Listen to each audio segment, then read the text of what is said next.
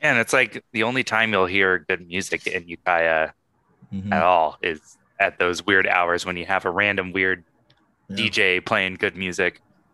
Yeah. Do you guys remember? Huh? I was going to say, do you remember the pirate radio station? Yeah, K-Free. Fuck yeah. Dude, I used to listen to that. I listened to that so much. I knew a bunch of people who like did it.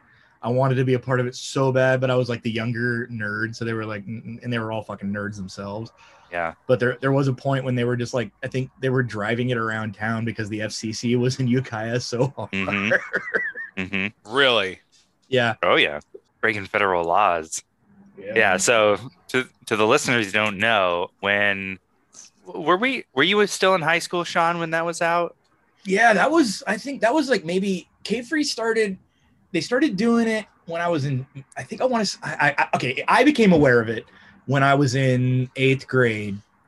And then, and that was started that early. Yeah, maybe even 7th grade. We're talking like 97, 98 is when I remember maybe first hearing it. And I could be totally wrong, but I'm just trying to like remember like houses we lived in and when we like the moving. That's like the best way for me to remember shit is when we moved because it happened a lot. But I think I remember, and then it kind of it went until maybe our sophomore year of high school, so maybe 2001, 2002, and then it kind of shut down. Yeah, or they stopped doing it or whatever. I think it was like a lot of people, whoever were running it, lost interest, because I remember that it was like for a while there were shows and you could hear people talking, and then after a while I heard that they were just, it was like a 500 CD changer that they were just playing music out. Right. Oh, yeah. Really. So to the uninformed, it was a pirate radio station that was running in our hometown for a while. I remember it being like the coolest thing in the world. Yeah. People were like, oh man, you listened to K-Free last night, or they're driving around the fucking town, running away from the FCC. They're fucking renegades. Yeah. It was like one of the like cool, it was like a real early like punk rock, fuck yeah, like of just like do it. Kind of like when like if like the shit you discover when you're 13 that you want to set your brain on fire, it was pretty pitch perfect for it. Of just like, oh, these guys are in our town and they're breaking federal law and playing rock and roll, you know? Like, yeah, and it's the kind of experience that not everyone had, like around California or anywhere else in the country. Like this sort of thing probably happened in other places, but it's a unique experience that we had. I feel like it's. I don't know, small town life. It's one of the first times you like, if like, I don't know, for me it was like, well, why can't we just broadcast shit on the fucking radio? I remember it's like that. It's like fucking Super Troopers, just God's air. You know, it doesn't like who gives a shit if someone says fuck, shit, or piss on, like it doesn't matter. And you know, it's like I'm saying that now as like a 40-year-old adult, but like as a kid, I remember it being like, is everything this dumb? And then you know, here I sit, you know. 30 years later, yeah, it is. Man, I did not know about K-Free. I'll say it. I'll be the loser here. You never listened to it? No. Yeah. Or me. I probably did and just didn't know. You know. You probably listened to it. You came over to my place a couple times, and I always had it on the radio.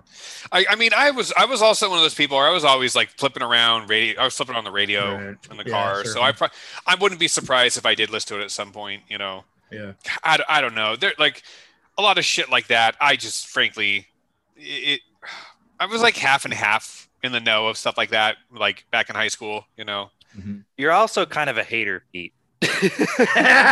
So if people were into it, you would be like, eh.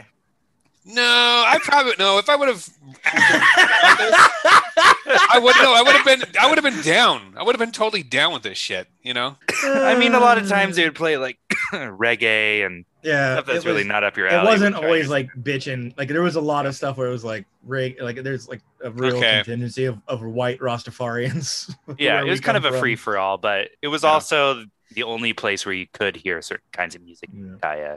And also like they would play like our friends' bands on there and shit. And that was like, and it's such a, we like back in my day, it was still at the time, like cool to be like, oh, they played out all there's my friend recorded that, you know, or like, oh shit, they played Loose Change, you know, like, oh God, they played a Process song I never heard before. There's only like 12 of them, you know, like it's all like such small town, like nichey shit that like I would never even bother explaining to anybody else. But I mean, that shit was pre MySpace. So it's like, you just didn't get that exposure, you know? Yeah.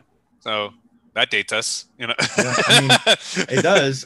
But that's the point, is that like MySpace was really the first way of like actively getting, you know, exposing your music when you like didn't have a label, you know. Mm-hmm. Because like at that time, it was being broadcasted on the regular, like where you could control it.